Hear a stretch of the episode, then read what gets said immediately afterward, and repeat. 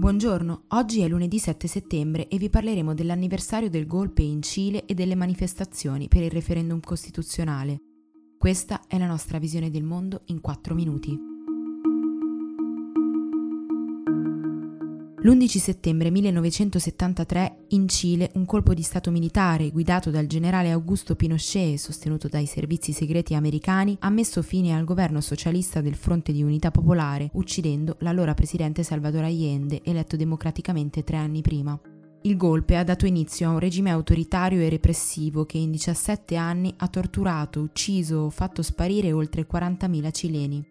Dopo la fine della dittatura nel 1990, nel paese è iniziato un difficile processo verso la democrazia che non è mai arrivato a compimento. Le enormi proteste che hanno travolto la società cilena negli ultimi mesi del 2019 sono state il frutto di anni di disuguaglianza socio-economica, di privatizzazioni e di reazioni repressive da parte dello Stato centrale, ancora contaminato dai regimi autoritari. Le proteste si sono interrotte a marzo di quest'anno, quando l'attuale presidente Sebastián Piñera ha proclamato lo stato di catastrofe a causa del coronavirus, poi riconfermato a giugno per altri 90 giorni. Dopo un iniziale contenimento dei contagi, dovuto principalmente al fatto che questi erano circoscritti agli strati sociali più benestanti, a maggio c'è stato un grosso aumento del numero di casi.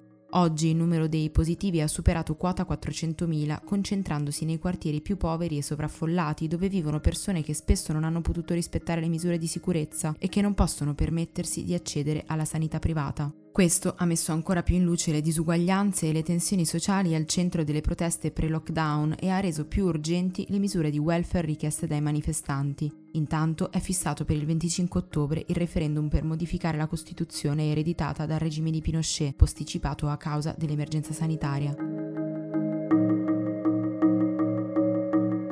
Comitato per il no al referendum sul taglio dei parlamentari ha annunciato una manifestazione di piazza per questo sabato. Parteciperanno Gianni Cooperlo del Partito Democratico, Emma Bonino e Riccardo Maggi di Più Europa, Gregorio De Falco del Gruppo Misto e Jasmine Cristallo delle Sardine.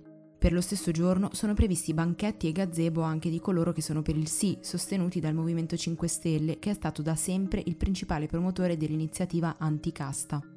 A sostegno della legge ci sono anche Matteo Salvini e Giorgia Meloni, rispettivamente i leader di Lega e Fratelli d'Italia. Silvio Berlusconi invece ha lasciato libertà sul voto ai suoi, ma ha espresso perplessità. Le divisioni su questo tema caratterizzano anche la sinistra. Se ad esempio Nicola Zingaretti ha detto di voler votare sì, da Pierluigi Bersani è arrivata indicazione di votare no ed entrambi gli schieramenti sono altrettanto popolati di sostenitori. La chiamata alle urne è prevista per domenica 20 e lunedì 21 settembre, dopo essere stata posticipata di 5 mesi a causa della pandemia.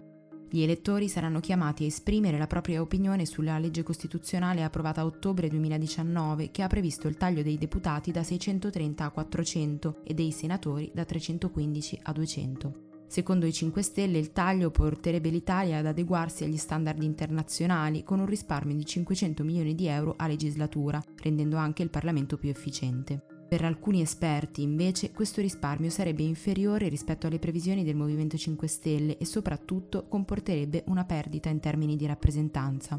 L'Italia diventerebbe infatti l'ultimo paese in Europa per tasso di rappresentanza alla Camera, dove ci sarebbe un deputato per oltre 150.000 cittadini, e penultimo per quello dei senatori, che diventerebbero uno su oltre 300.000. Tuttavia bisogna anche ricordare che in Italia vige il sistema del bicameralismo perfetto e dunque senatori e deputati rappresentano gli elettori allo stesso modo e ricoprono le stesse funzioni. Per questo, considerando il numero totale dei parlamentari eletti a suffragio universale con potere legislativo, l'Italia avrebbe pressoché un numero di rappresentanti in linea con la media europea. Per oggi è tutto. Da Antonella Serrecchi e da Rosa Uliassi, a domani.